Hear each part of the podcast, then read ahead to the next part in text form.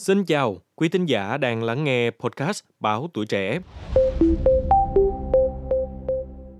Hồi khoảng cuối tháng hai năm hai không hai ba, một số người dân ở thôn Phúc Thanh, xã Thạch Khê, huyện Thạch Hà bị một loại côn trùng đốt gây ngứa, gãi xây xác da, mẩn đỏ lan ra toàn cơ thể.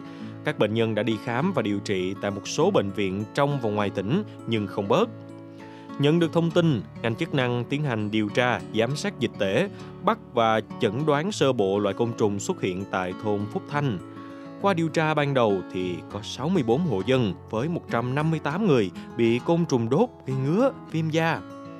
Theo ông Phạm Anh Tuấn, trưởng khoa kiểm soát bệnh tật, Trung tâm Y tế huyện Thạch Hà cho biết là những người bị côn trùng đốt đều có biểu hiện vết xước ở da, nổi mẩn đỏ do gãi ngứa. Một số người còn ngứa toàn cơ thể, ảnh hưởng đến sức khỏe và chất lượng cuộc sống. Xuất hiện những cái tổn thương trên da, những cái sẩn ngứa tập trung nhiều ở vùng da hở, đặc biệt tái chặt, gây gây ngứa ngáy, phải cao gãi thường xuyên suốt đêm, gây ảnh hưởng đến chất lượng cuộc sống của người dân, nó không ngủ được. Ông Nguyễn Hữu Thanh, Phó Giám đốc Trung tâm Kiểm soát Bệnh tật Hà Tĩnh cho biết, qua giám sát bước đầu xác định người dân thôn Phúc Thanh bị viêm da dị ứng do bọ chét đốt. Bọ chét là tên gọi chung cho loại côn trùng nhỏ, không có cánh, thuộc bộ Siphonaptera. Loài này sống ký sinh trên da vật chủ của các loài động vật có vú và chim để hút máu. Loài bọ chét thường phát triển mạnh giai đoạn chuyển giao từ mùa xuân sang mùa hè. Người bị bọ chét đốt gây nên dị ứng và viêm da. Những trường hợp phản ứng mạnh có thể gây bội nhiễm. Bọ chét là tác nhân truyền một số bệnh, nhưng mà nguy hiểm nhất là bệnh dịch hạch, sốt phát ban, viêm da dị ứng, bội nhiễm cho người và động vật. Ngoài việc có thể là vật chủ trung gian truyền một số bệnh, các loại bọ chét chích đốt máu thường gây nên mối phiền hà cho con người như là mẩn ngứa khó chịu. Nếu mà bị đốt nhiều gây nên dị ứng và viêm da, những trường hợp phản ứng mạnh có thể thấy hiện tượng viêm tấy đỏ lan tỏa xung quanh hoặc do gãi ngứa gây bội nhiễm. Bọ chét trưởng thành thì thường có chiều dài từ một đến bốn mi-li-mét, tùy theo từng loài, có thân dẹt theo hai bên, không có cánh, màu sắc hơi nâu, nâu đen, vàng, tùy theo môi trường sống. Một con bọ chét sẽ có vòng đời từ hai mươi cho đến ba mươi lăm ngày.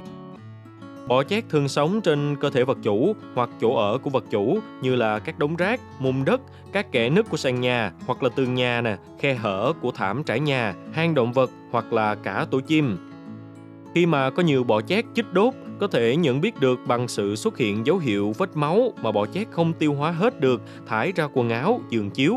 Hầu hết thì các loài bọ chét chích đốt máu, một hoặc hai loài vật chủ, còn nếu không có vật chủ ưa thích thì nó sẽ đốt sang người hoặc là các động vật khác.